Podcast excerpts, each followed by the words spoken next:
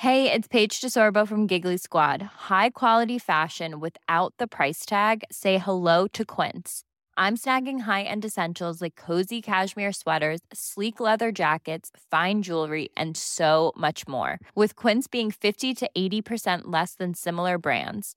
And they partner with factories that prioritize safe, ethical, and responsible manufacturing. I love that. Luxury quality within reach. Go to quince.com/style to get free shipping and 365-day returns on your next order. Quince.com/style. Hello and welcome to the latest Royal Roundup from Talk TV. So pop the kettle on. This is the Royal Tea. I'm Sarah Hewson.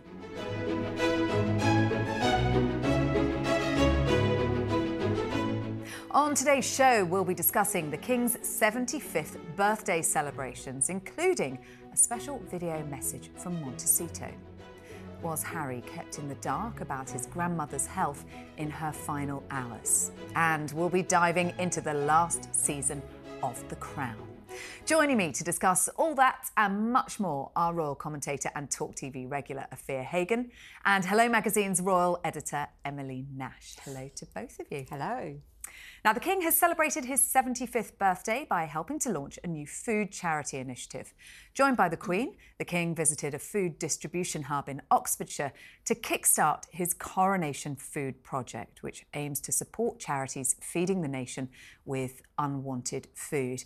Emily, what is this project all about? This is a legacy project to mark the King's birthday. Yeah, that's right. I think the King's really mindful that he's had a lot of big public celebrations already this year, and he wanted something to mark his sort of joint milestone, the coronation and his birthday, that's actually going to have an impact going forward. And it's a really simple but brilliant idea. It's basically supercharging these amazing food waste projects that are going on around the country to bridge the gap between wasted food or food that's destined for landfill and people who really need it. So, you know, there's sort of 8,500 charities and organisations who rely on food being donated from supermarkets. But what was missing was the sort of logistics and basic white goods, if you like, to try and to marry the two up. And I think fridges, freezers, lorries to exactly move it around. That. Yeah, so it's a great idea. Yeah, I mean, Emily describes it there. It's not rocket science. No, it's not. It's common sense. There is food waste, some 10 million tonnes of food going to waste every year,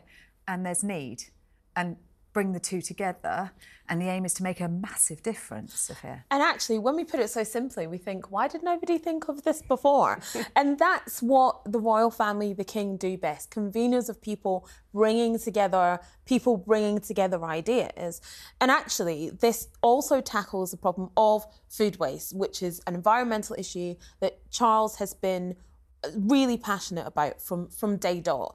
And of course, he's talked about the cost of living crisis. You know, he referenced it in his King's speech in Christmas last year, you know, what people are going through at the moment with the cost of living crisis. And so trying to do something about these two issues, it's obvious, it's really simple, and it's also brilliant. So now you can have kitchens that can get frozen food left over from restaurants that can be made into soups, pies, other things, put in freezers. They can go to soup kitchens. They can be given out at food banks.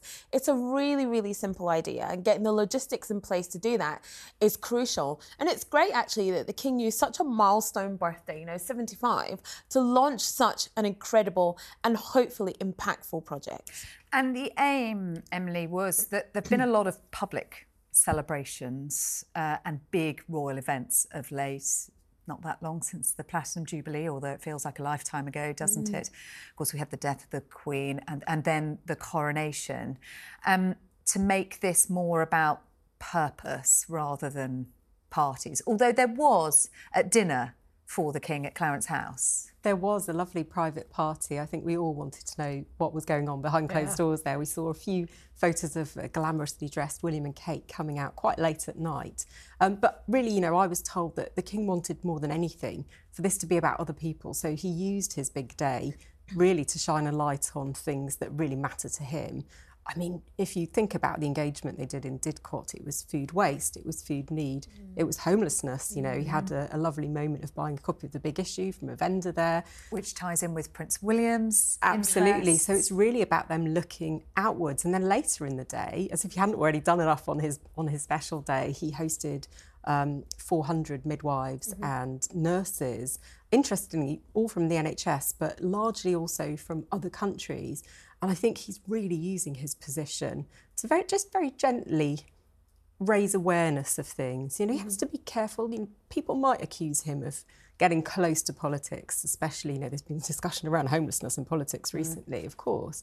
But I genuinely think that this is with the intention of helping people and bringing people together and recognising people. And I think, you know, listening to some of those nurses the other day, the recognition meant so much to them. These are people who work so hard for us all, and for them to be the spotlight of his birthday was a really big deal. Yeah, and actually the headlines around the NHS aren't always positive, and morale within the NHS can be pretty low at times, particularly at the moment.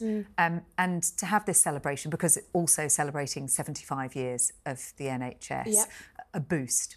Yeah, absolutely. And also 75 years since the arrival of the Empire Windrush. And a lot of the people that were at the NHS celebration are from that generation, are from the Commonwealth. You know, it literally have propped up the NHS for the 75 years that it's been in existence. It is great, actually, that the King took his birthday as an opportunity to honour these incredible nurses and midwives within the NHS. And also yesterday, the Queen had an event for women in the Commonwealth, again, recognising people from that Windrush generation and beyond who are doing incredible work within the Commonwealth. Now, we saw a family album posted on the Royal Family's ex-Twitter, I can't get used to it, account, didn't we? We also saw some photos posted by the Prince and Princess of Wales to mark the King's birthday.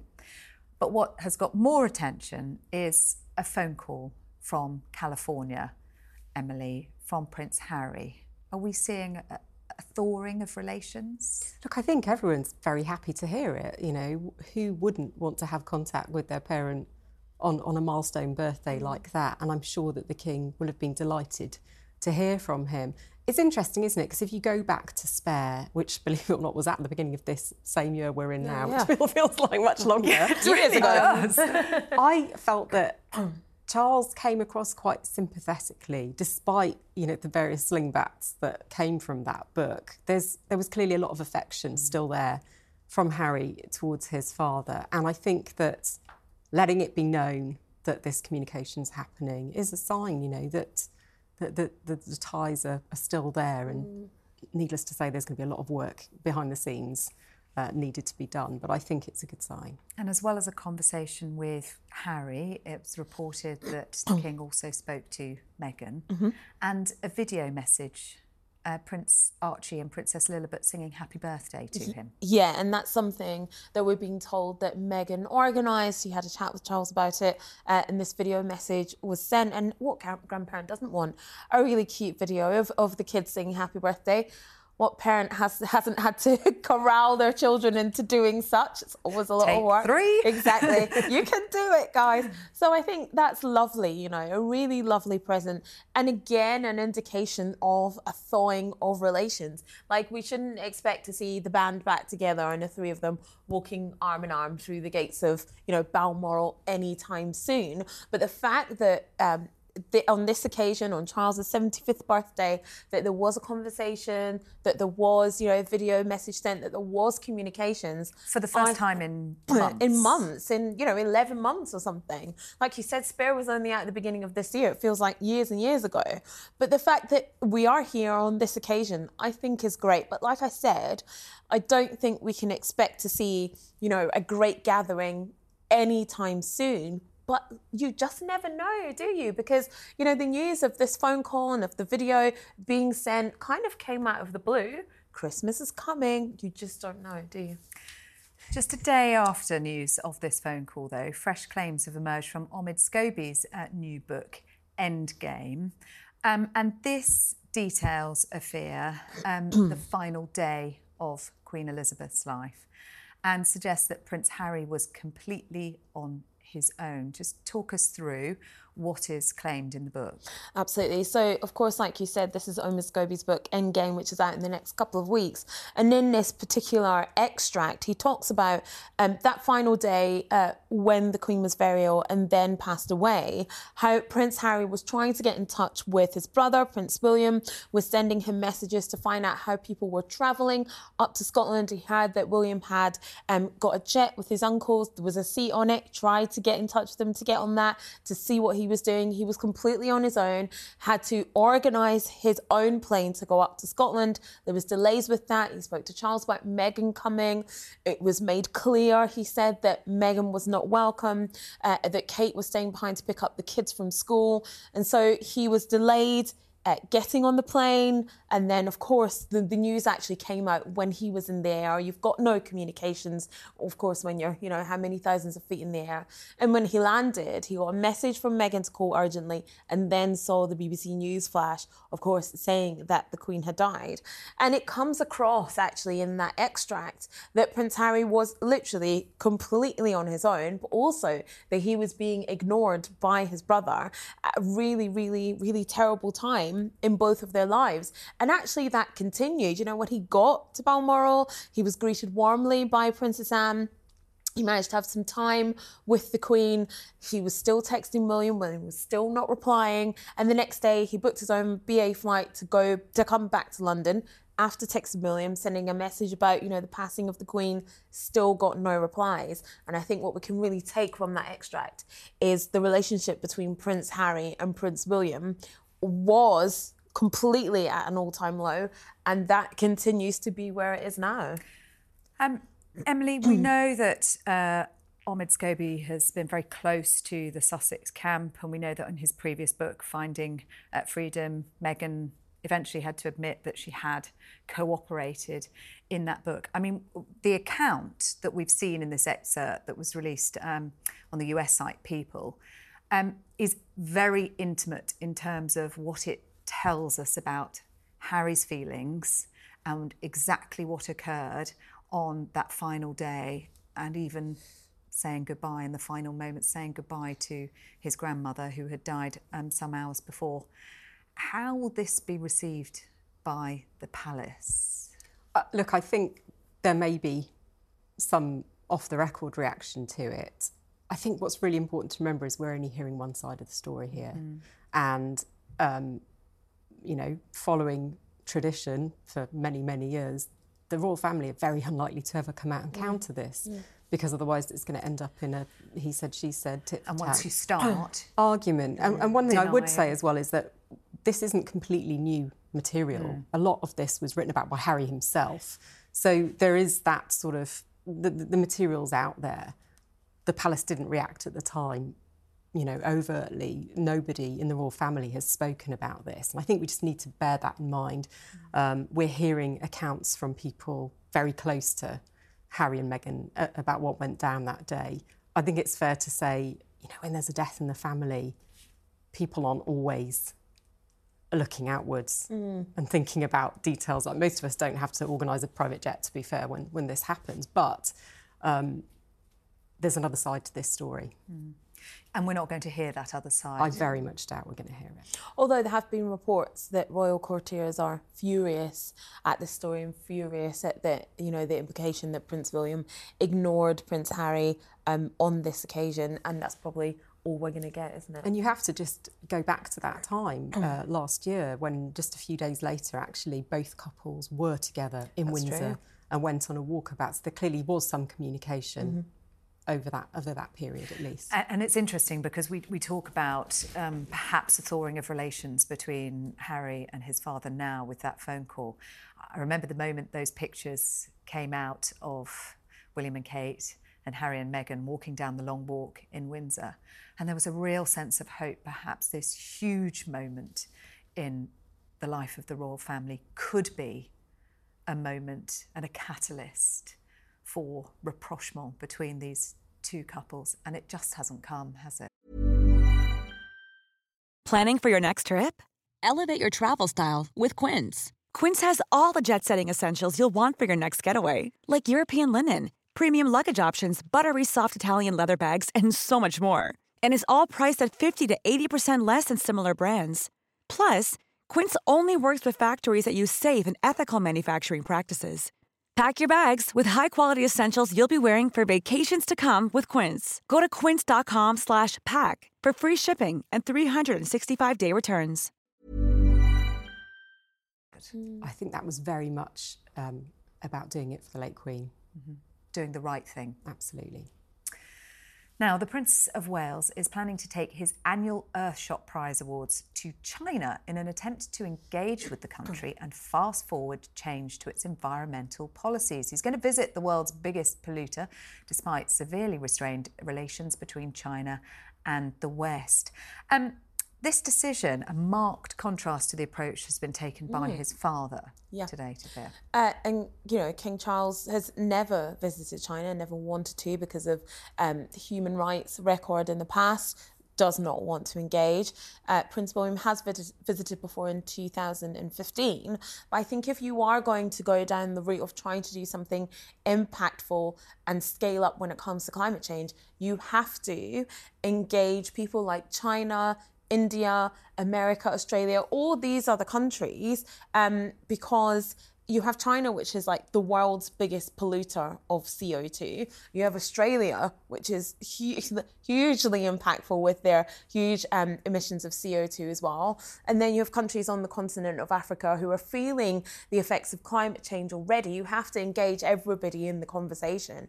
So I think, yes, you know, it probably is a good idea to engage China in this. But I think also, we have to, you know, when it comes to climate change, we have to realise that we are all in different stages. All different countries and all different continents are in different stages of that journey. So he has to be careful how he does it. Of course, like we always say, remaining apolitical when he does it. But the Earthshot Prize is all about being impactful. It's all about taking really good ideas, research and development into these different, 5 different sustainable development goals and taking them to scale. And that's what's really important.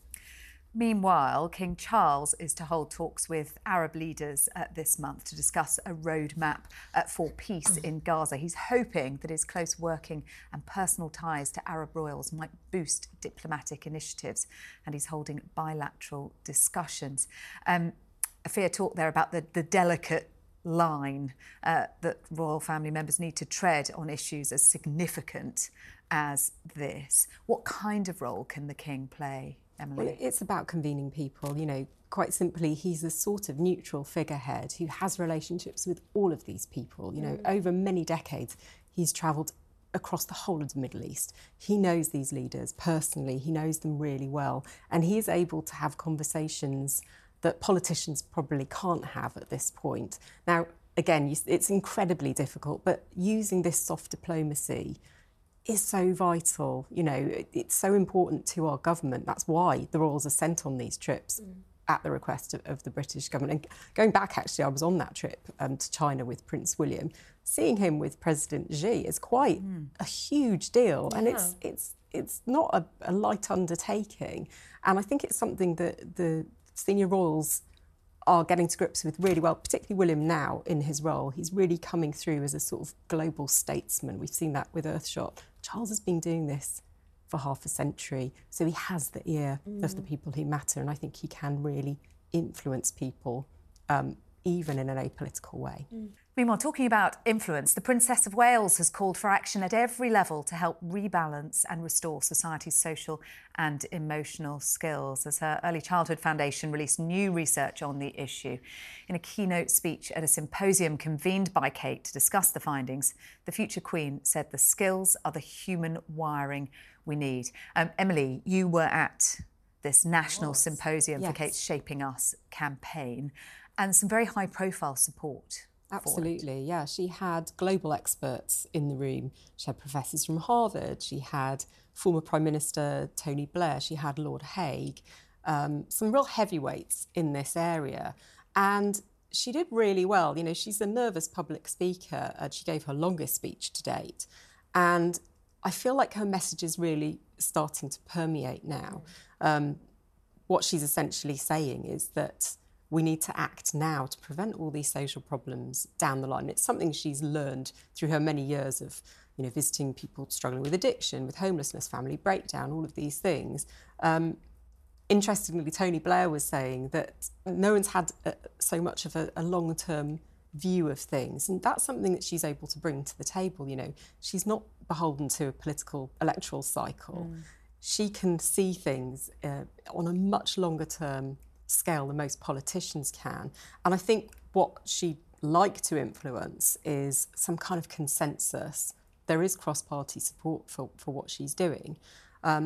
So that nationally we have some kind of framework for this that doesn't just last until the next election. Mm. And Emily mentioned there, you know, some of the causes that Kate has become involved in: mental health, addiction. Mm-hmm. She famously took the visit to a prison earlier this year, which she referenced talking to prisoners, and in every conversation that she's had, dates back to childhood and the grounding of childhood and how that influences our outcomes later in life. I mean, this is described as her life's work, isn't it, Afia? And we're seeing her very much more confident.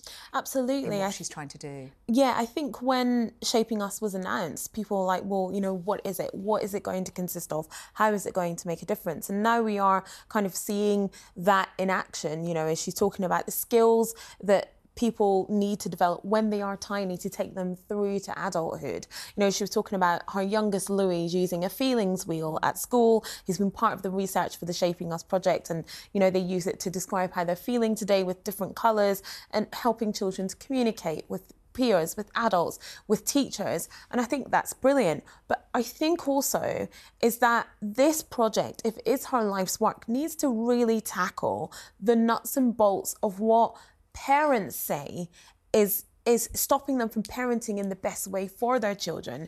And again, this is where the cost of living crisis will come up. How am I feeding my children? What am I feeding them with? The spiralling costs of childcare. You know, you've got some families paying £2,000 or more a month for childcare. That's more than their rent or mortgage. These are issues that also need to be tackled. It's brilliant that we're tackling how children are feeling, them being able to talk about that at school, with their peers and with their friends, like I said. But we also need to be able to help parents parent better. That has got to be an integral part of Shaping Us as well. Now, The Crown. Sixth and final season has been released this week, and as always, it has been making headlines with its dramatic plots and its fictionalised storylines at times. We have all been binge-watching the first 4 episodes that were released at 8 o'clock this morning, Thursday. We are recording this. Let's get your verdicts so far. Afia, what do you make of it? There's so much I want to say. First of all, I will have to say Elizabeth Debicki is incredible as Princess Diana. I mean, she really is so believable. The wardrobe department of The Crown absolutely nailed all of the looks and the outfits, especially Princess Diana's. I mean, her swimsuits that she wore when she was in Saint-Tropez, the outfit that we saw her in, the blazer and the trousers that we saw her wear on the last night, you know, the night that she died in the tunnel in Paris. I mean, honestly, along with Elizabeth Debicki's acting, it's just incredible. I will say that always remind yourself when you're watching it that it's a drama. We know there is lots of real-life events that are being depicted, and I find myself watching it going, you're not going to get away with that. And how did you manage to get that in there? But I fear it's a drama. It's a drama. It's not real life. It's real-life events within a drama. Just remind yourself of that all the time and you won't get angry. The lines are really blurred, though. Very. Emily, because when we talk about the way in which the costume department have created the exact replicas of Diana's outfits. I mean, they've mocked up a copy of Hello Magazine. Diana appears to be reading the one thing. I mean, the attention to detail is extraordinary. And that is why you can forget sometimes that this isn't an accurate historical account. And there is some real artistic licence here, particularly in some of the conversations that take place. Absolutely. I mean, some of the imagined conversations I found myself slightly shouting at the screen about. But, you know, we're never going to know what really happened in any of those moments. One of those imagined conversations is Diana's final telephone call with William and Harry, who were at Balmoral. Yeah. and she called them from Paris. And we know from their account, they talked about having a rushed conversation. And Harry regrets not having spoken to her for longer on that final call. You know, he's written about it in his autobiography. So I think that's almost helpful in a way to have that knowledge that we have and go, OK, this isn't really what happened. All that being said, I found myself in tears. Yeah. I wasn't expecting it to move me in the way that it did. And I think that we all remember those events. And actually what it did as well was bring back quite a few facets of the whole period that I'd forgotten about. The music that they used in it. The music, the 90s music. Yeah, fantastic. Yeah. But also the coverage at the time of this change that Diana was going through, because I do remember reports, you know, of her being called a loose cannon, which seems incredibly cruel to think about now. But she was obviously going through this huge change. She was so much in everyone's consciousness, and that's why, you know, August 31st, 1997 was just a huge shock to people. And I think watching it as well, even though we know what happens, and probably because we know what happens, you watch it with a real feeling of trepidation. You do, because we know the outcome. Absolutely. And when you see her saying goodbye to William and Harry for the last time as they're driven off by their father and to go to Balmoral, you know that's the last time. You know it's the last time. And also the scenes, I mean, this is not a spoiler alert because we know this happens, you know, the scenes where her and Dodie are in the car, you know, being chased by paparazzi, you do feel really... You feel the stress. Yeah, you do. You feel it come across on the screen and you think, God, that must have been... so scary for them. Now, interestingly, because much had been talked about when this was being filmed, how they were going to deal with the crash and the actual death of Diana. And we were assured that they wouldn't be showing the moment of the crash, but would deal with it. Now, the very opening seconds of the first episode are the crash, but we don't see it, do we? We just hear the sound of the car crashing in the Alma Tunnel. That's right. I think it's a very clever plot device, which we probably shouldn't spoil for people who haven't watched it yet. But it's quite an elegant solution to the incredibly difficult question of how do you possibly cover that? And, you know, people will have very different opinions on whether it should have been done at all. I mean, you can only imagine for members of the family, this is something they probably won't want to watch. I mean, as I sat watching it, I thought, imagine if you were William and Harry. It feels incredibly intrusive. It does feel voyeuristic, doesn't it? It does. It does, absolutely. And like you said, I think actually that this is where we can, whether you like the royals or not, whether you want the story told or not, it's great television. It's high production value. It's very well done because, like you so rightly said, and you put it very well, the way that they have depicted the crash is a very elegant solution to a problem of how do you show this thing that we all know that happens without it being too voyeuristic, without it being too gruesome, too morbid. It is done really well. And like I said, it's high production value. It's great television. There's some great performances by Elizabeth Debicki and Dominic West, I think, Dominic West's Prince Charles is portrayed very sympathetically. Yes. I think that's important, actually, because a lot of people forget that they were on pretty good terms, you know. They were still... The War of the Wales is playing out in the press, but I think they'd reached a sort of more amicable setup by the time that she died, sadly. That is all we've got time for this week. I know we could keep on talking about The Crown for a lot longer, but my thanks to Afia and Emily. If you want to join in with the debate, please leave a comment. Let us know what you think of the first 4 episodes of The Crown if you've seen it. And make sure you subscribe if you don't want to miss a single episode of The Royal Tea. We'll be back next week with all of the latest on the royal family. We hope you can join us. See you then.